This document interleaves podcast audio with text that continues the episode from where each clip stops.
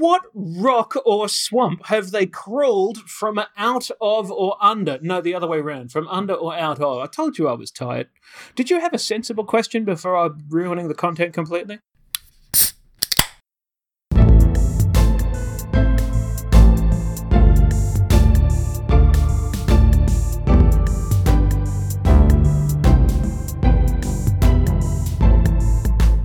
Welcome to Two Psychologists, Four Beers. I'm Yoel Inbar.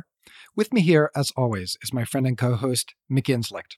And we're joined today by James Heathers, who is currently a research scientist at Northeastern University in Boston. Now, in addition to his own research in measurement and psychophysiology, James has become well known as a self described data thug, which I have to say does sound pretty ominous. James, welcome to the show. What have you got there? Now, I wanted I wanted to share something with you before we get started here because I've got got a little bit of a theme going on. You guys have got a themed podcast. It's adorable. You ready? Here we go. Ah, it's the sound of victory. Check it out. Big cranky. Tell us about this beer. Ah, it's from a place called Stony Creek in Connecticut, and it's a. Uh, it's a their take on a a, a West Coast IPA, and it is a very dangerous beer.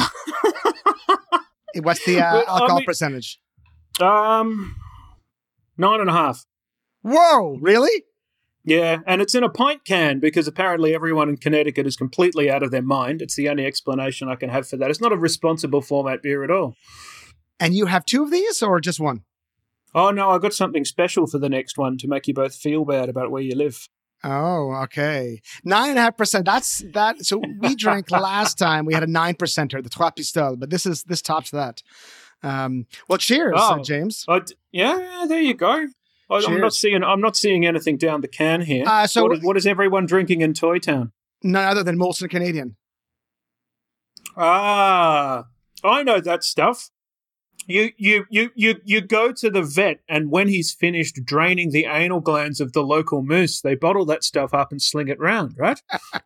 That's basically right. You know i knew you were going to go so high end on the beer. I thought you know unlike the democrats you know when when you go high we we don't stay high we go low. So a big part of the reason that we wanted to have you on is your um reputation for let's just say data thuggery. Well, I'll, I'll, give you a quick vignette on where data thug is from in the first place. Um, it was it was a silly joke of mine, of, of, which you might have noticed there are a couple. The the, the, the joke it, it's it's definitely sort of outlived its usefulness, but um, it was it was a silly thing. It was a reaction to the idea of like who who, who do you people think you are the the, the data police, right? This is this this this attitude. I I always imagine when I read something like that, I always imagine Lady Agatha from The Importance of Being Earnest saying it. You know, who do you think who do you think you are, the data police? Um, which is hilarious because the police have statutory power to do things, and you know, you have a Gmail address and a congenital lack of sleep. Um, great, okay, total power disparity there, obviously. Um, but it, it, was it was more the fact of you know the the police are compelled to investigate things, and I'm sort of just occasionally putting the boots to something that comes in front of me. So it's not policing; it's thuggery. It was it was a silly joke that no one paid attention to for a year until it ended up in an article in Science magazine.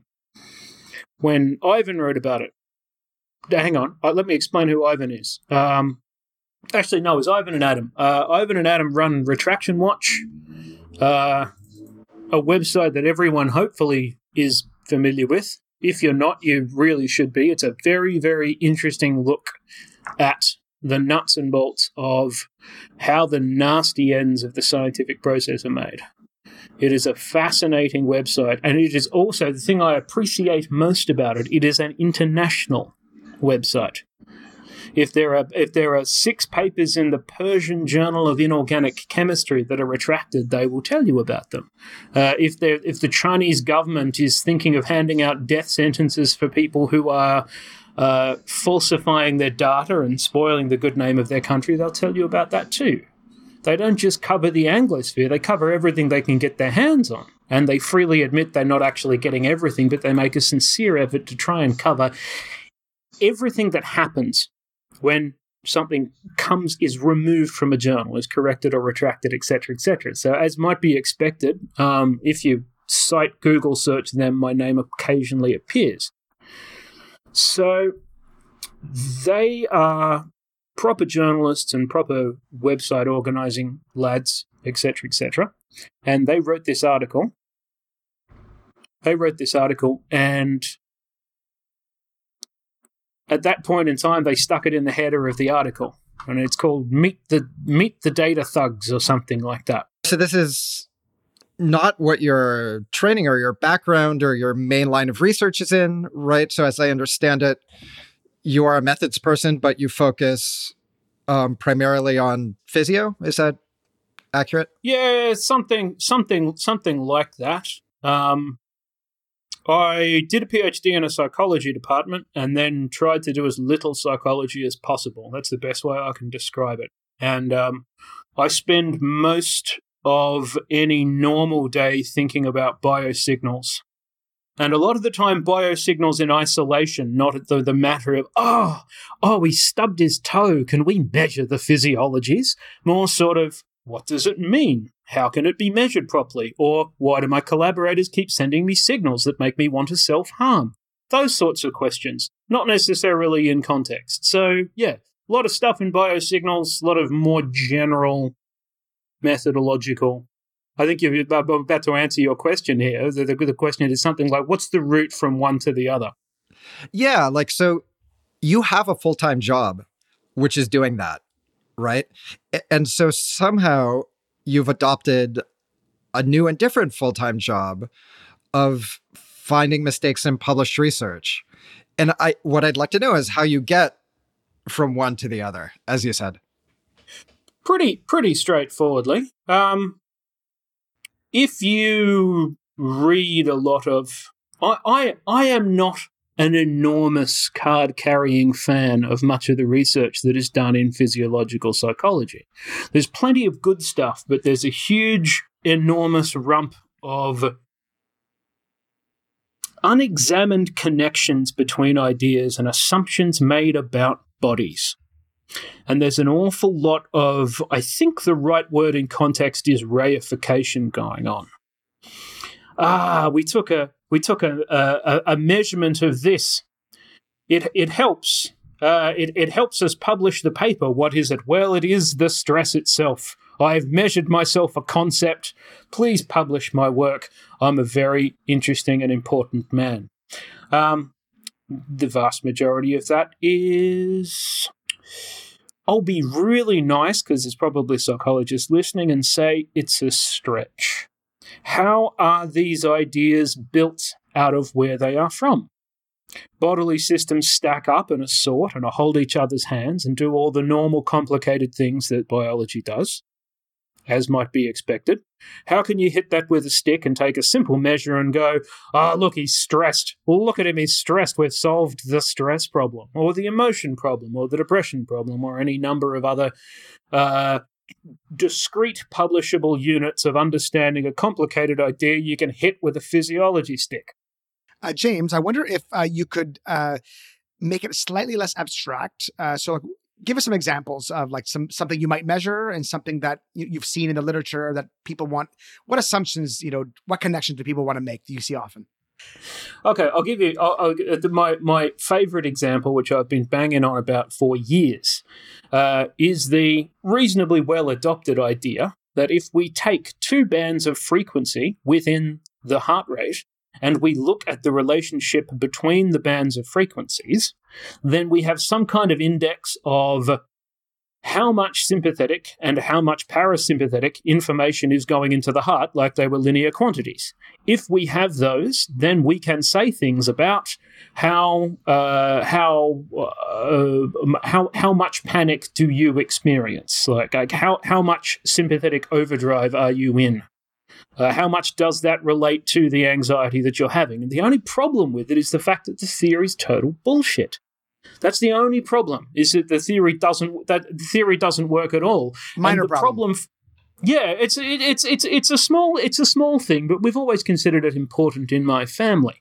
So what what happens on the back end of that is actually kind of depressing. There's research from the early 90s that sort of implies this doesn't work. And there's very, very definitive statements about why it doesn't work in uh, a variety of different physiology and biology journals for maybe the last 15 years or so. But it's a theory that people still keep using because it's convenient. So what you're saying is that you know you can you measure heart rate that's simple you know look at beats per minute and and, and all the various you know it's, it's more complicated just beat per minute but you you measure that and then you break it down spectrally so you know the the the, the freak you know uh, one frequency band might mean you're saying sympathetic activity another frequency band some people have argued might mean parasympathetic parasympathetic activity and because those two things are hard to measure like you know, there's no direct measurement of those things. Um, the theory that suggests that the the uh, that the frequency of the heartbeat indicates one or the other is really uh, enticing to researchers. Is that am I getting that right? There you go, and now you can see why I got into the business of pedantry. I, I think it's important, right? Because you know it's a complicated idea, but I mean, uh, you know, broken down, you know, just it's simply about oscillations, right? Uh, and and who, what was is this the polyvagal theory? What theory is this that you're talking about? Uh, um, no, that's a uh, that that is a oh, that's a whole different kettle of fish.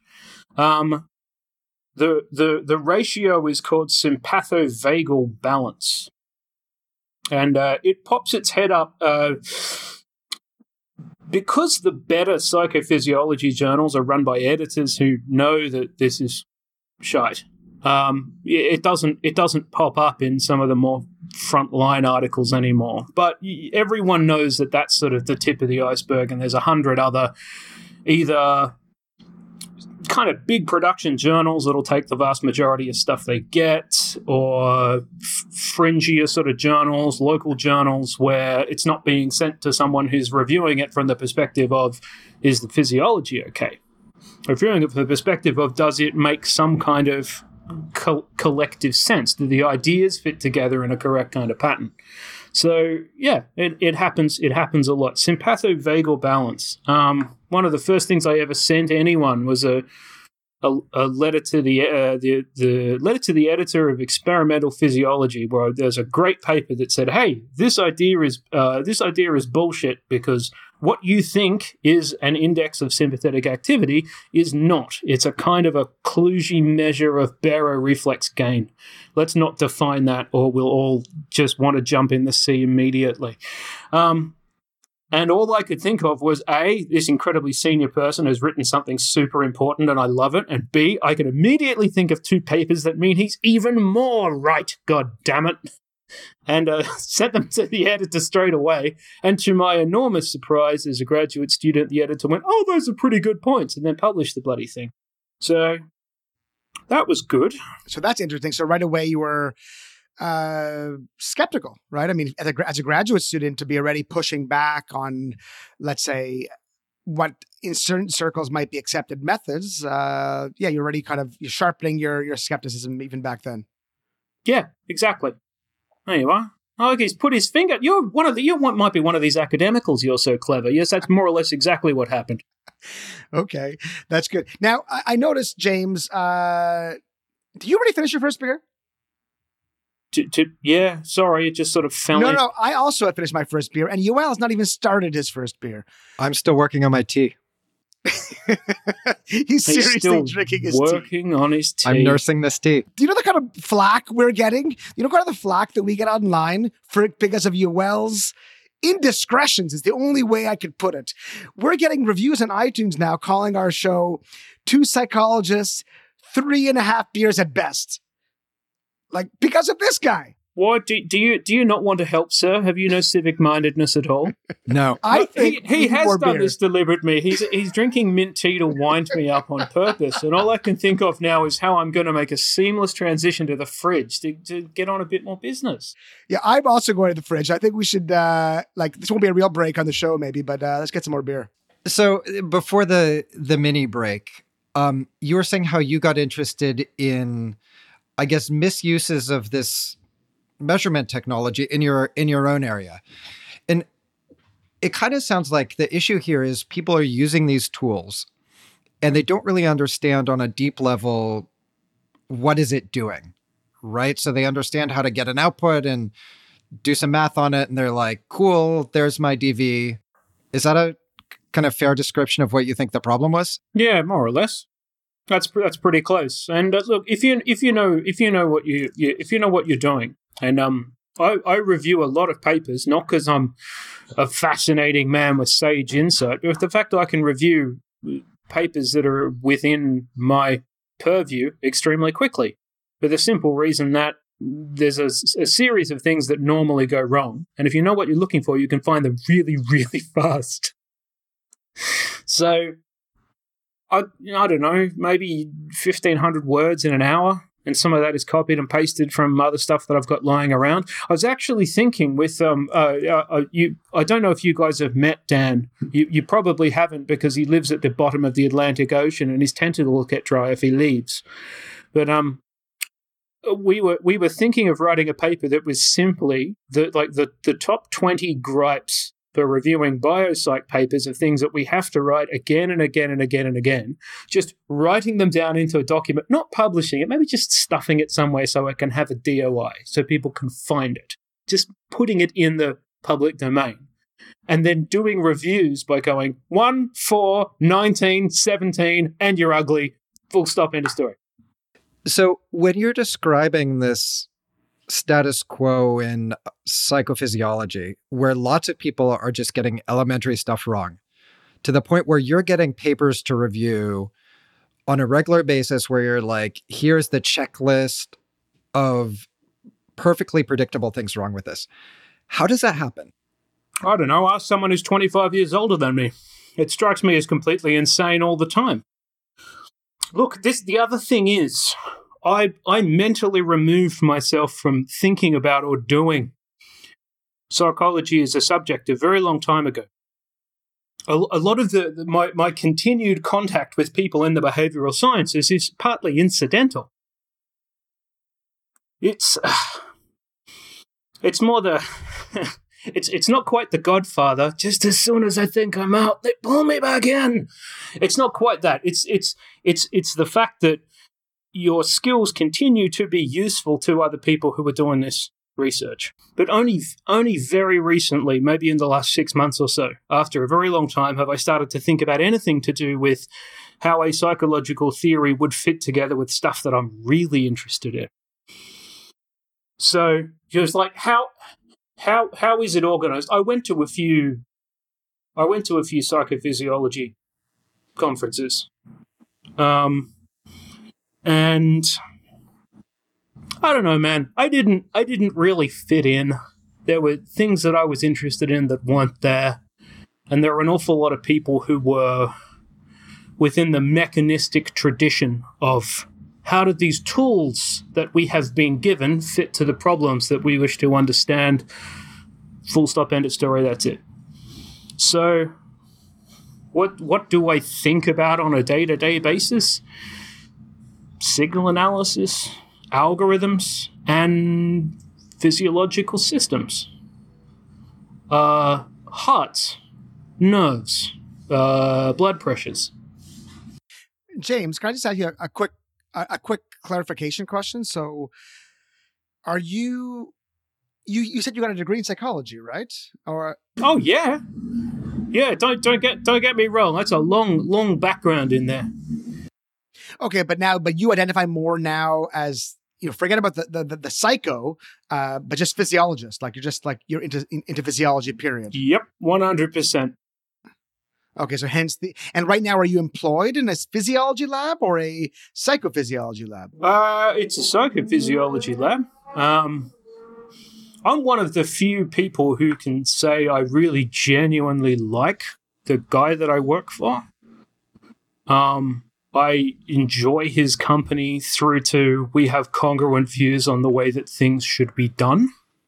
While at the same time, he is a successful and aggressive kind of academic. He's not afraid to go after big ideas, ask for lots of money, kick on doors, do a thing, put himself in, etc. Right? Neither of us suffer from a particular lack of modesty. So it's it's a it's a good congruent environment. And I have I have my own freedoms. I work on problems that mutually affect both of us, and it's ideal. So, the part that I'm still a little fuzzy on is how you moved from uh, looking at research in your own kind of topic area to more broadly looking at kind of shoddy statistics or reporting errors or what have you across the psychology literature because you're not a psychologist really. You don't care about psychology really. So how did that happen? I, I, I care I care a bit. It would be more true to say I care much more strongly about some other things. And I can actually point to that that, that was actually a specific moment. Um, I started talking to Nick. Nick Brown. I've told people this before. Everything is basically Nick's fault.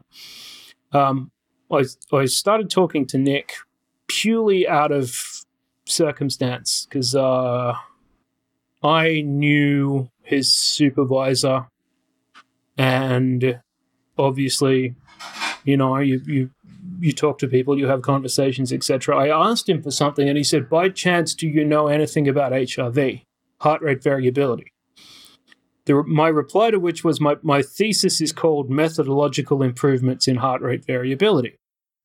You know nothing about is, it. Which is yeah, so basically I don't fuck all basically. it's it's just a, a, very very smart ass way of saying yes. And he said, "What do you think of this paper?" And he sent it to me, and uh, it was it was reasonably awful rather than robustly awful at first glance.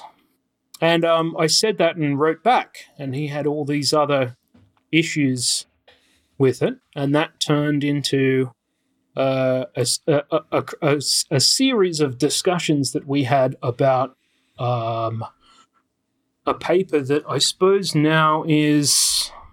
Uh, when would that have been?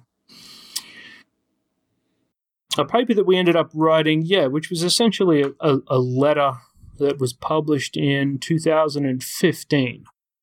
So a little bit what is called the illusory upwards spiral so look, I think I think that really was the start of it. The idea that if you if you drill very heavily into something, that you may well find you may well find a house of cards kind of situation. You you may find a variety of problems. You you may find some real something that you you feel like you can't ignore. And the other forcing factor was obviously at this point in time, I didn't feel in any way kind of connected to trying to trying to keep up an appropriate psychological kind of face. Yeah, I just uh, I just didn't care. As oh well, someone someone someone in the greater psychological research etc. could make yourself difficult. I don't I don't really mind. You know, I, I don't I don't see I don't see my future going that way at all. Hmm. That's really I, I think that's super interesting. So okay, so you're obviously very smart. Uh, you've got lots of expertise in in in uh, in physiology, and you care about about getting things right, but you're not necessarily invested in the domain itself. So you're you're free to criticize, right? You're like you know, for example, if I criticize someone. Uh, and that someone is powerful, someone who's more senior than I, is a gatekeeper in the field, like I, I will think, you know, long and hard before I put out a tweet or write uh, a review with my name signed. I mean, I would, I would hesitate. Um, but you've got, uh, you've got freedom, uh, and that's, yeah, that's that's really interesting. Yeah, in a way, this comes back to what we've talked about with politics, right? Where you said in particular you feel uncomfortable talking about some things. And there's not like you're not going to be formally, you know, sanctioned, but people might change their view of you, right? And that's uncomfortable when those are your friends or close colleagues, people you're going to see around a lot.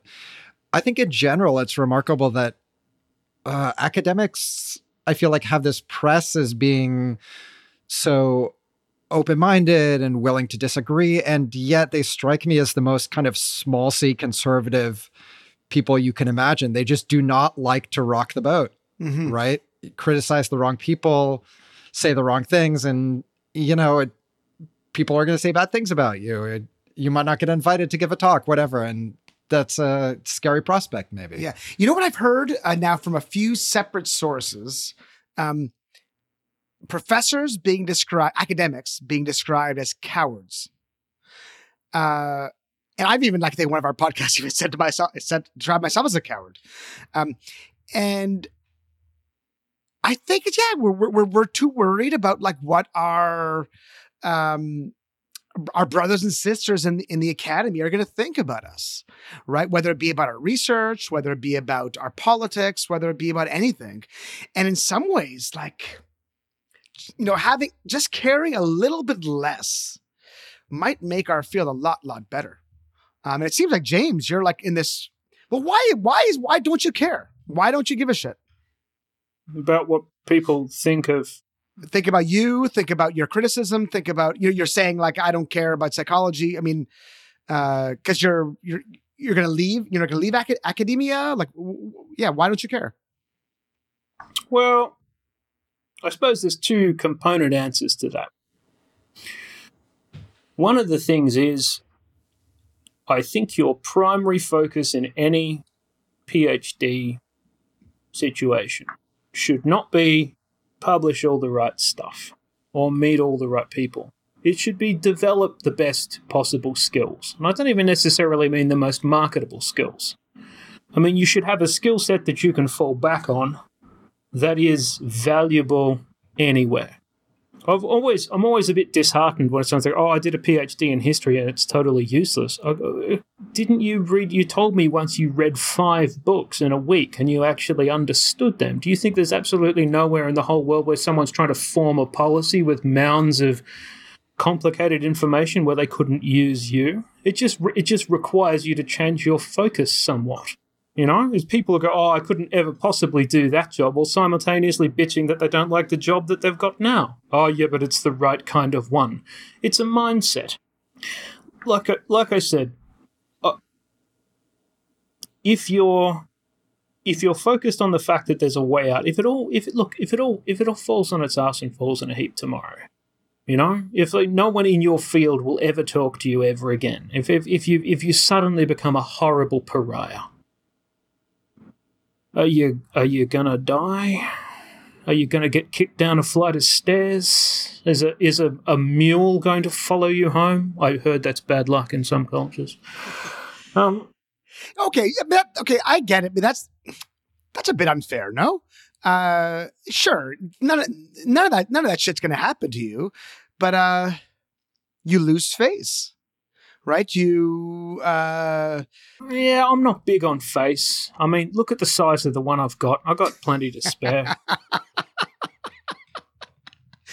uh yeah that that that's fair uh, no, look, ser- seriously, if there's if you if you if you feel like that you've got the inalienable ability to do something for money, the the idea that you could be frozen out of some place that doesn't want you is less intimidating than you might think. That's my attempt to be like reasonable and concise about it. mm-hmm.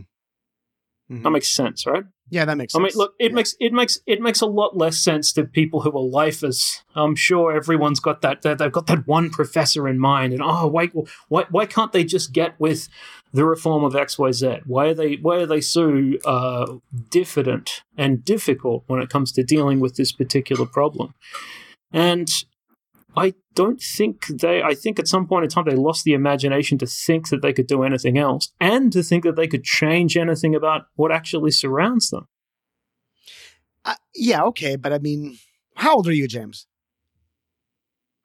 Well, that's a very personal question. A lady never tells her age. I'm 36. 36. Okay, so you're 36. Now imagine you're 56 and you've been doing this for you're, you're not dabbling. I'm not saying you're dabbling, but you know, you're your your heart is half in it, right? I mean, you're you're you don't identify with psychology, but let's say you do. Uh, and you're not 56, you're 66. Uh, I mean, that's that's a lot harder. It's a lot. I mean, I'm all for Well, if, criticizing you, if people. you're if you're 66 and you're working in science, you can't get sacked, can you? no, no, no one's talking you about getting get, you can't you yeah you can't get kicked down a flight of stairs. Pe- pe- People they have completely different fears. If you annoy someone when you're a postdoc, you might not get your contract renewed. You might ne- not ever get an academic job in the first place. I'm not I'm not particularly concerned with a 66 year old person's fears. Okay, so I met a few people at SIPS, young people, who um, I think they there was a lack of empathy uh, among. I mean, I love the many. I, I loved pretty much everyone I met. It was it was a fabulous meeting. I had such a great time, um, but I had more than one conversation with people who couldn't understand someone who was like 66 okay 60 55 whatever it is um, who had been working. Yeah, they're tenured. Yeah, they they they they're not going to lose their job. No one's talking about losing their job. No one's talking about, in a way, real ramifications. Um, but their identity is so wrapped up in this stuff that I think because of that, it makes it practically impossible for them to admit that they fucked up that they're that all they've worked on is you know on on on really shaky foundations. Um, I just think it's so threatening for people to do that.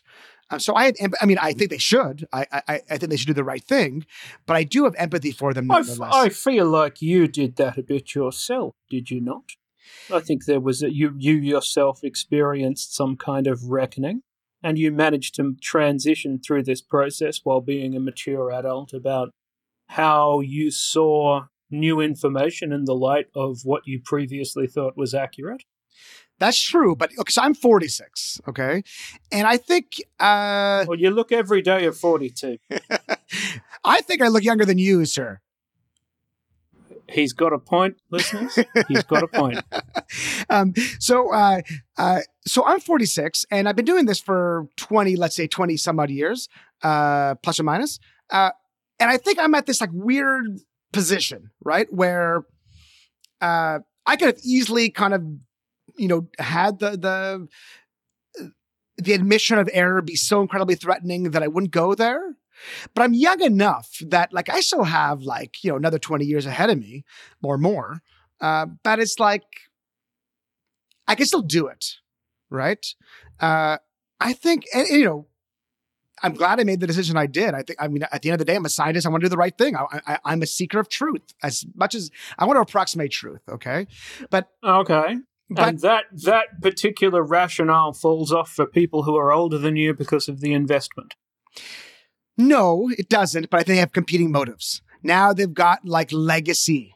Now they've got like, what have I, you know, existential, right? It's like, what have I contributed? Right. So uh, let me just tell you one quick story and then maybe we can move on. Um, so I was at a meeting last week in, in Munich and, uh, we'll decide if we keep this in later because maybe I'll be revealing things. I'm not sure.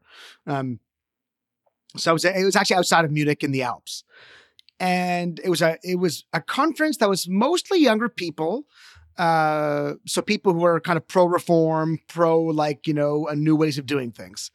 Um and i only found out about this two weeks before we actually showed up and i my talk was prepared i already knew what i was going to talk about. And would you know it roy baumeister is there. He's there um with uh like you've heard of compliment sandwich, I'm sure. You know, like say one nice thing, then say the critical thing, then say a nice thing. The way the talks were set up was an insult sandwich. It was like criticism, Roy Baumeister, criticism. Um, anyway, so he was there, and I've got to say, like, even though I spar with him intellectually, and I think his, you know, uh, some of his ideas are incorrect, and or many of his ideas are incorrect. Um, uh, I, I have to say, I felt empathy for him. Like he, I, I think it was after this meeting that, I mean, he was saying things like 25 years of my life have gone down the toilet. Um, I've done nothing. What have I done? What have I contributed? What, what's the point of me? Right. That's how he was feeling. Um, now, I, it was kind of a weird place for me. I'm trying to console him. I'm trying to be like, dude, like, uh, yes, the empirical basis of what you've done is no good. Okay. um, we need to start over. I really think we need to start over. But I don't want to take away all that you've done. Like you've contributed ideas. The fact that you were interested in this got other people interested in this topic. And now we're, yes, we're discarding like your empirical stuff, but because you got into it, we're into it. And we're now refining your ideas, which sometimes means discarding your ideas. But without you, we wouldn't have been maybe going in this direction. Um, anyways, all this is to say is, uh, yeah, I, I felt for him. I really did feel for him, and I understand the reluctance. Like, do you do you, do you see what I'm saying? Yeah, of course I see what you're saying. Several points arise from that actually extremely interesting story. I, I, very rarely get to meet famous people because uh, I live in a basement and I'm beaten daily. The first point is it makes me wonder how healthy for science and for people the idea of legacy building is in the first place. If you're going to be put on a pedestal and your ideas are going to be the important ideas, and everyone is going to agree that what you've done needs to be protected somehow, that you're supposed to represent a legacy in the first place, your incentive to keep it intact is tremendous. And if circumstances being what they may for one reason or another, it could be anything to a typo or your complete inability to understand the theoretical basis of the world around you, both of which have happened to major theories, I might add. It could be either of those things, but at some point in time, your your desire to keep it all together is going to be a consequence of the idea that you were put on that pedestal in the first place. It may not even be something that you did. It may be a, it may be a circumstance. It may be a consequence of something. It may simply be how you reflexively understood the idea of I need to be an important academic. The best way to do this is for me to be central to the process, etc., etc.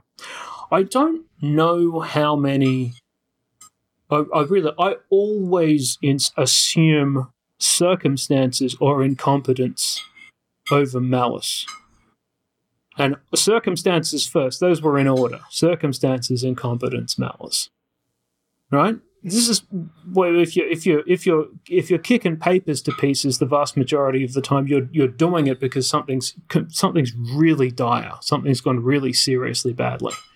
So I don't actually feel like I know very much about how uh, questionable research practices in the normal sense work. I know an awful lot about really questionable research practices. right. But yeah. So you it's it's it's interesting that you're reflecting on that in that context is de- de- de- dehumanizing anyone in in that environment is super dangerous to what you feel like you're doing. Mm-hmm. Zealotry is not a good idea in any form. It's the idea that something, something, something, something is reflexively true. Do you know who I had a tremendous amount of empathy for? I can tell you my own story about this, but I didn't get to meet anyone. But you know who I had a tremendous amount of empathy for? Tell me.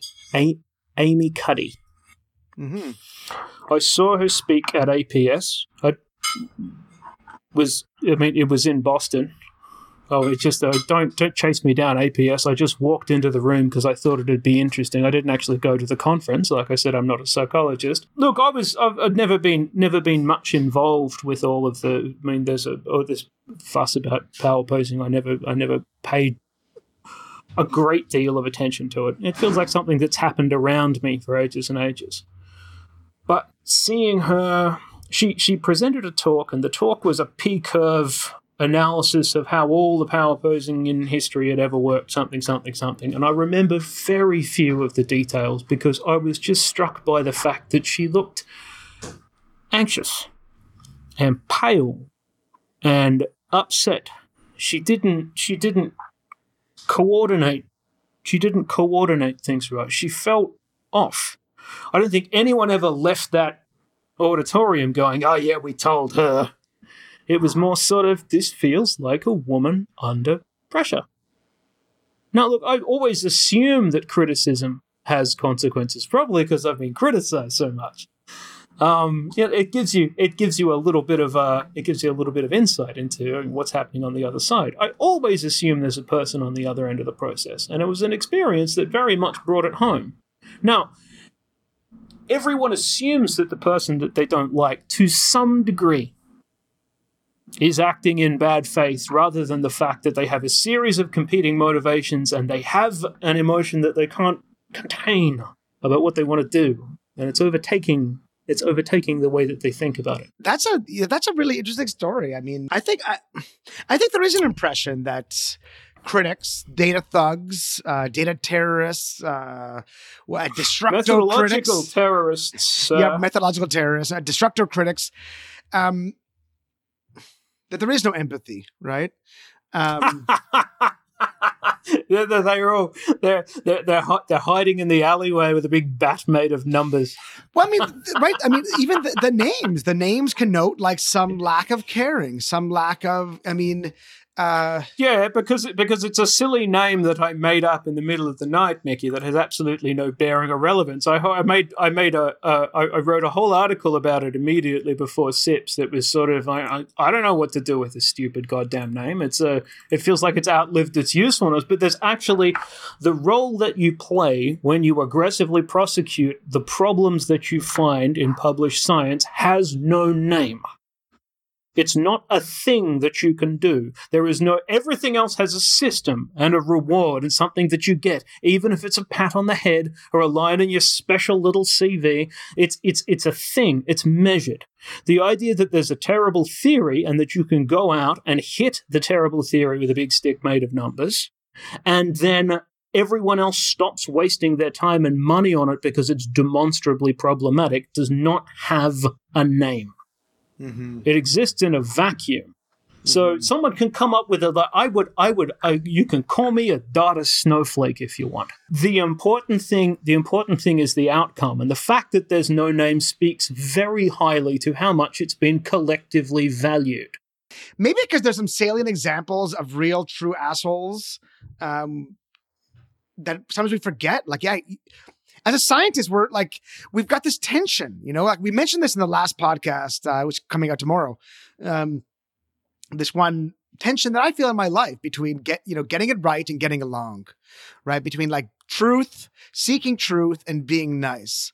And as a scientist, those things fucking collide too often and it's painful. Um, and it's good to hear, I think, that, uh, even so, a, a self-professed data thug is yeah you're still you're still humanizing the people you're criticizing you're realizing it's going to hurt them Yeah, it, it doesn't. It, do- look, I don't. I don't. I don't even have a, a strong dose of this. But Nick, Nick has a horrible. There's there's no one who triple and quadruple checks results and assumptions like Nick does. I think he he, he thinks very carefully about. I mean, I. You have to be ultra careful when you set yourself up as the role of the, the the kind of critic with no name. You have to be real, real careful. Imagine imagine if you went out on a limb and said something was really seriously problematic and you yourself had screwed up horribly. Uh, Everyone immediately raises the question of why is he out in public being horribly critical in the first place? It just makes you sound like a complete bastard, yeah right? that's I, I think that's important to remember because i don't think from the outside we don't see that right? We don't see the diligence. We don't see the care. We don't see like the painstaking man should i should i publish the blog post? Should i should i tweet that thing? Like no like i mean you guys are careful. You guys are thinking about it. And that's i think that's that's lost. That's that, that's that's invisible. Yeah, and the the the other thing is, there's nothing more frustrating than being painted into the corner of the wild-eyed psychos of the internet criticize X Y Z. You know, they turn up and go, ah, your research is shit, and you should be run over by a tractor, and I hate you, and how dare you be a woman and breathe oxygen and shit. All of those people who turn up and I- if there's any of them listening, if there's people who are kind of like un, unmoderated critics who do that under the banner of science, it's a quick, quick personal message. I hope you leave this in in the edit. Please fucking stop. You make my life really difficult. You make the life of everyone who actually wants to do serious criticism because science should be criticized to its own ends. You make that much harder to do. Science Science breathes on criticism. We have no air without criticism, without like self skepticism. We are, we are, we're not science. We're not science if we don't do that. So we need people like you. All right, and you need to tell that to every sixty-six-year-old professor that you meet, and try try not to let them punch you in the chops. I've got a heart, man. It's hard, man. But you see someone no, I'm like not. I'm not. I'm not. I'm not trying to put the responsibility on your shoulders. I'm saying. I'm saying that that this. And look, people people will overreach in the service of an idea. Everything everything swings further than it should when it comes to one side or the other. I have no idea whether or not we're there yet, but everything swings from one side to the other. When someone figures out a central idea is bogus, they try and unpull it as much as possible. Right, and you end up with you don't you don't want to have no French Revolution. Yeah, Louis the, Louis the Fourteenth was a real prick, right? But the answer's probably not Robespierre. It's probably not pulling everyone to pieces with carts in the town hall. And it's not just the it's not just the human factor of should we be should we be slightly more civil to people as much as look, you're going to take an idea and run off the end of the earth with it because you think every, you think every consecutive idea is justified by the previous thing. And you go oh, the, at the end people say like we should pre-register everything. No we shouldn't you donkey. It's like any anyone look there's whole there's whole reams of biologists in any reasonable research institution who will laugh in your face super hard if you say that no you shouldn't take away everything should be calm down and breathe and make the changes that you can make So um, let's take a break and pour some shots.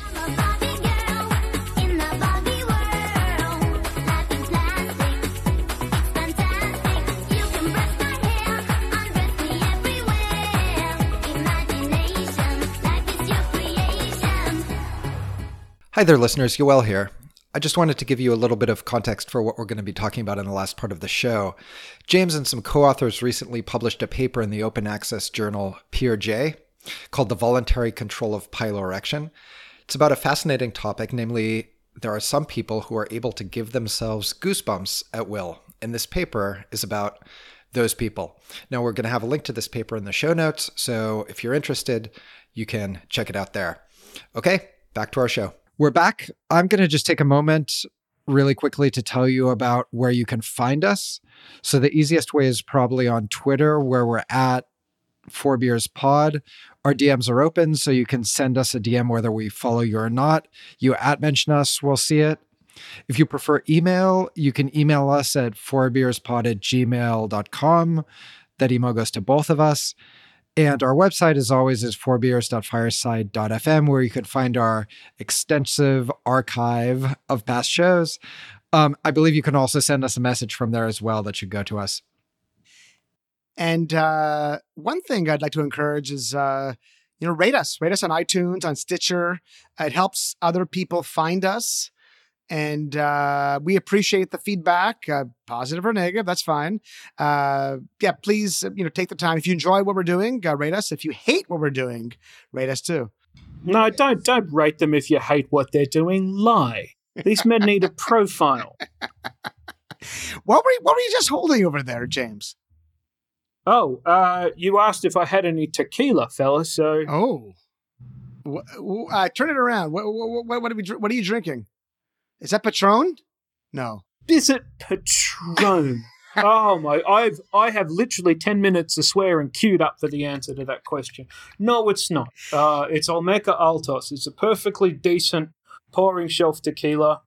Um, there's absolutely nothing wrong with it. The vast majority of the time in this house, it goes into mixed drinks or margaritas. I don't drink a lot of straight tequila because I am not a college woman called Tiffany with nine E's. So uh, what am I drinking here, Yoel? Uh, I don't know. It's the kind of tequila you can get at the LCBO. Bottom shelf tequila. there you go. Cheers. Yum, yum. This might sound like a complete non, you know, a tangent here, but uh, for me at least it doesn't. So I'm someone who, when I listen to music, I, music really affects me uh, emotionally. I mean, certain music, but some music really affects me, and I I get goosebumps. I I just I have this emotional response to music and uh, and you've done research on Goosebumps uh, recently. So, can you tell us about that a little? Well, what what you're talking about in the research sense, um, we split it up into different categories. What you're talking about is what's generally called frisson, which is a, a loan word from the French that means shiver and it's a, a shiver caused by something that isn't actually cold. So I don't know how they make that linguistic distinction, but more power to them. It sounds cool. Right. So it's an overwhelming emotional response, and it is combined with the piloerection generally on the arms, but everywhere else as well. Let me draw a distinction. Frisson is an emotional experience and it comes up out of nowhere and you you feel it. You literally experience the emotion. And the reason that voluntary goosebumps are so interesting is because someone can sit around and say, Bam, I now have the physical consequence of that. And completely decoupled from the emotion. People who can do uh, like voluntary voluntary goose flesh or VGP, voluntarily generated piloerection. VGP, people who can do it, most of them describe doing it as a reflex, like reaching out your arm or squatting down. They say, "Oh, I just formed some tension at the back of my head," and then a feeling goes down my back, and then I feel it propagate out to my arms and legs, and then all of a sudden they're there. So all I really do is go, oh, um, feel like goosebumps right now. Three, two, one, go, and there they are. When I uh, read the description of this paper, what I found kind of most striking is that there's really supposed to be no physical route by which your brain can tell your skin to do this, right? So it's yeah. kind of like, what the hell's going on? Well, it's obviously a top down mechanism. I thought you were one of them smokesmologists. Why did you go on that one? Yeah, look, the, the fact that obviously little muscles in skin and big muscles in the somatic control of arms and fingers and shit like that are obviously completely different. Right? They're not. I mean, okay, let me let me put it this way: the the little muscles that pull hairs upright have no direct conscious control. The way that I am, no one will be able to see this, but I'm waggling my finger right now. That has conscious control. That is a striated muscle doing its striated muscle job. Muscles that pull hairs are smooth muscles. There is literally no connection to them that can be understood in the normal somatic neurological pathway. Now, that's odd in and of itself. If you can go, clang, look at my goosebumps. But it's slightly less odd in terms of we we recreate a lot of stuff. If I said to you right now, feel scared, feel the sensation of feeling scared, it's it's really difficult to understand saying like, hey, hey, hey, go out, go out and have an emotion. Right? Feel feel sick to your stomach right now, go on. You, you can you can remember what it's like. Some people can re experience it quite a lot. But the idea that you can say, hey, do this strong physical experience that has obvious emotional correlates, do it right now, and someone can go, yeah, no worries, da da da da da da, clang, done. That's really, that's really odd. And uh, I don't like being coy with my research, but I'm working on something else where it's also with a reasonably sensitive population of people, and I kind of don't want to drop them in it in case there's any interest whatsoever. But again, it's about the same topic. People who are physiologically unusual in a way that might not have been previously understood or rolled within the scientific pantheon. There are so many of these odd things that are personal experiences that we've never told anyone. There are elements of our personal experience we've simply never thought to study. I mean, psychologists always talk about, oh, all the low hanging fruit is gone. I need to use multi level models and shove them up my ass sideways. I don't necessarily agree. I just think that in areas where they're much easier to understand what's interesting and special about them if you understand them from the perspective of this is a physiological phenomena rather than this is a psychological phenomena. There's probably people who do neuroscience who agree with me. At least I hope there are. Hmm. Can I guess what this uh, this next group is? Can can you confirm it if I guess correctly? I no no. I'll give you two guesses. I'll confirm it if you get it right, and there's a zero percent probability you're going to get it right. Go. Okay. Uh, sneezing on command. No. Why would that? Why would anyone have a problem with that being? With oh, I can sneeze on command. Get him. Throw him into a lake. All He's right, a pervert. Can I, can, can I have the the last guess? Are you gonna go? I, yeah. I I have one. Yeah. Orgasm on command. That's not a thing. that's what you think. unless, un, un, unless, unless Are you there's something you are really not telling Joel? me. No, but I am very quick.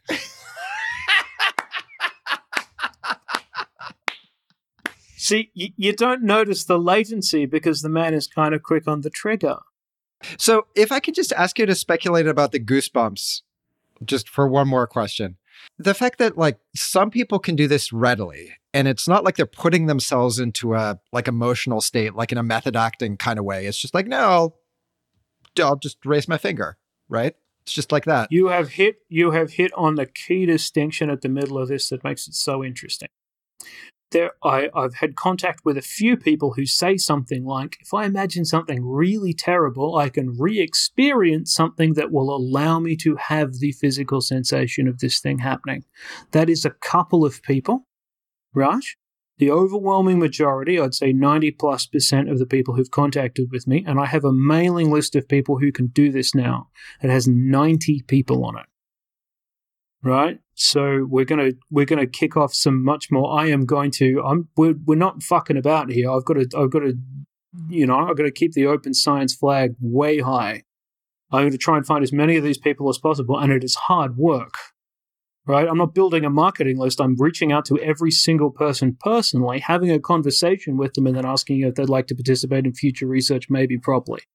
So I need a mailing list that's probably twice the amount of people who are going to sign up right? And then I need to, and then I want to pre-register what's actually going to happen in the studies. So basically, as the thing to research from that perspective, it sucks. Much easier to research is a physiological phenomenon because you need like half a dozen people and some probes in an hour and a half. Done. Love it. How good's physiology? Um, what you're describing is a few people. The vast majority of them go, "Oh, yeah, uh, I thought everyone could do that. I beg your pardon, you thought everyone could give themselves goosebumps right off the bat? Yeah, I thought it was perfectly normal. Look, I just tense this thing at the back of my head.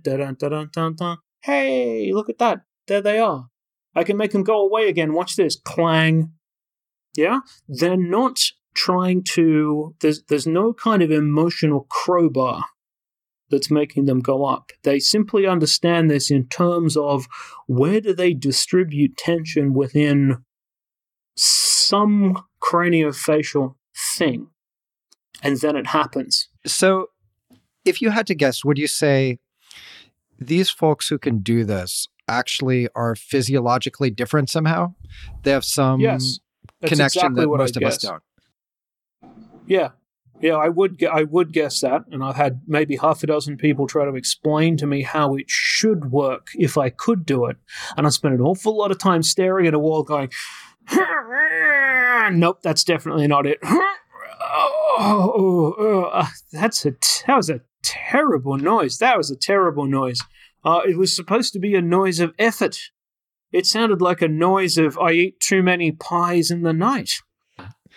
And so generally as as I understand it, you probably would know more about this than me, people who can change, let's say, uh, things that are controlled by the autonomic nervous system, like a heart rate.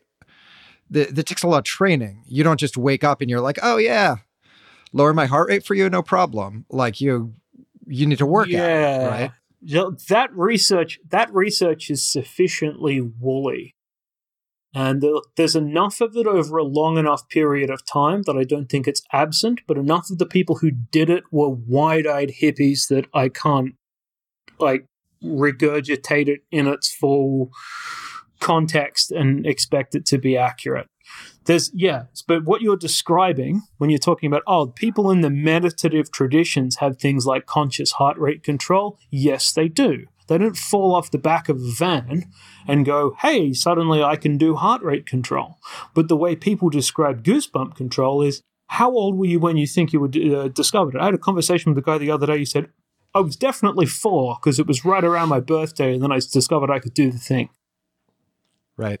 Ain't no, ain't no meditative tradition going into a four-year-old. There's, You know, they want dinosaur nuggets and to, to to hit their friend over the head with a toy lion. I know what four-year-olds are like.